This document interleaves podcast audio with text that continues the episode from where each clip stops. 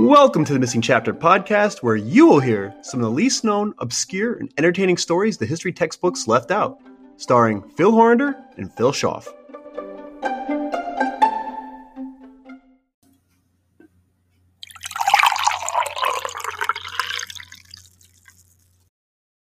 This episode is brought to you by Visit Williamsburg.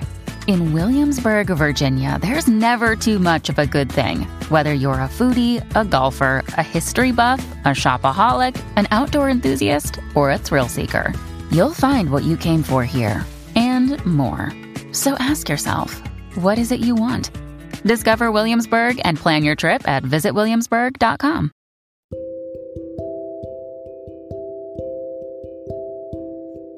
John George Phillips was born to George and Anne Phillips of Farncombe, England, on April 11, 1887. He grew up alongside his elder twin sisters, Elsie and Ethel, in a flat just above the High Street draper shop, which his parents managed.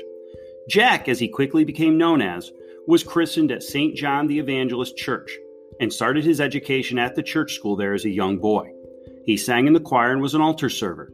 He finished his schooling in 1902 at 15 at the Godalming Grammar School and went on to join the town's post office after passing his civil service exam. Here he would go on to be trained to be a telegraphist, using Morse code to relay messages.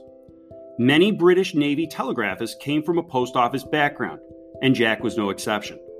In March of 1906, Jack left Godalming for Liverpool, joining the Marconi Company's wireless telegraphy training school, named after Guglielmo Marconi, an Italian inventor and electrical engineer known for his pioneering work on long distance radio transmission, the development of Marconi's Law, and a radio telegraph system. After five months, Jack was posted to the White Star Line, one of England's largest shipping companies, as a junior radio officer on the steamship the RMS Teutonic. Royal Mail Ship, usually seen in its abbreviated form RMS, is the ship prefix used for seagoing vessels that carry mail under contract to the British Royal Mail a designation that dates back all the way to 1840. Over the next 24 months, Jack worked for the White Star Line on a variety of different ships and appointments, as well as the Cunard Line's RMS Mauretania, RMS Campania, and the RMS Lusitania. Still a Marconi employee, Jack Phillips would be assigned a vessel, sign what were called the ship's articles or conditions for service, and become an official member of its crew for the voyage. As part of this crew, this would entitle him to a small wage from the ship line, but the majority of his pay still came from the Marconi Company. In 1908, after several years on the water traveling, Jack decided to return to dry land and join the first transatlantic wireless operation, working from the Marconi home base at Clifden, Ireland. For the next three years, Jack spent his days sending messages across the Atlantic Ocean to the company's sister station in Glace Bay, Nova Scotia. Then Jack made a faithful decision to return to the sea, accepting a position on the White Star Line's fastest ship, the RMS Adriatic, and then on the RMS Oceanic. Jack had returned to working on the water on one of the world's most advanced and prestigious fleets of civilian vessels. He was young, happy, and seeing the world. In March of 1912, Jack Phillips's hard work and talents paid off for him financially, as he was promoted to senior wireless operator and was posted to the Harland and Wolff shipyard in Belfast to join the White Star Line's newest and now world renowned ship, the RMS Titanic.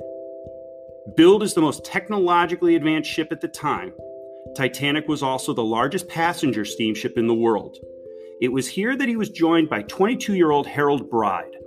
Bride was employed as junior wireless operator for the voyage, similar to how Jack had spent his early years of his own career. Together, they installed the ship's Marconi wireless equipment and prepared to make the ship's maiden voyage. Their role on board was quite simple and straightforward relay messages between ship and shore, as well as communicate warnings between other vessels in the area. In terms of telegraph transmission range, the Titanic would have a reported range of 250 to 400 miles in daytime and at night when conditions for transmitting and receiving were more favorable. It occasionally would have the capability of spanning some 2,000 miles. On April 10, 1912, the RMS Titanic left the Southampton docks and set sail with much fanfare on her voyage to New York City. The 2,228 passengers and crew on board included the young Jack Phillips and his assistant, Harold Bride.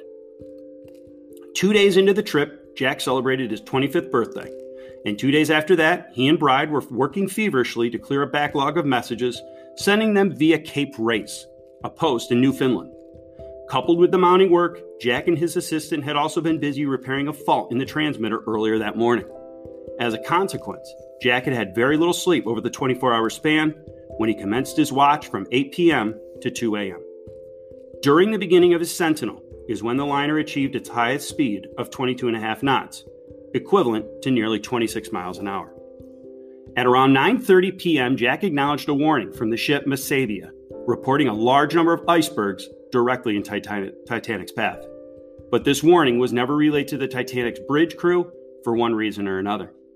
One of the last warnings, however, came from the ship SS Californian, who was closest to Titanic at the time, trying to warn the ship that it was surrounded by ice. The Californian itself had been forced to stop its engine after it encountered multiple bergs.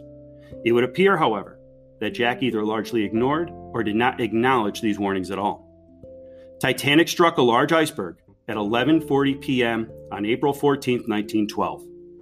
Due in part to the vessel's speed at this time, the iceberg inflicted considerable damage to many of the watertight compartments, causing it to descent at the bow. And due to the much publicized and widely believed claim that the Titanic was unsinkable, almost all on board carried on as they had before and did not immediately prepare for rescue. Bride was just entering the wireless room to provide Jack with a break when Captain Edward Smith entered the room before him and instructed Jack to send out a distress signal and call for assistance from all vessels in the area.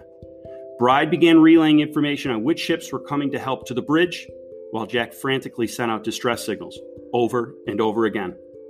Minutes later, it became more evident that the fate of Titanic was far grimmer. Captain Smith entered the room again and told Jack to change the signal to SOS. From this time on, Jack did not leave his post and continued to frantically send out distress calls, advise on the latest position of the Titanic, and urge other ships to assist in the rescue of those taken to the lifeboats. By a cruel twist of fate, the wireless operator of the Californian had reportedly just gone to bed after turning off his equipment for the night and therefore did not receive the SOS messages.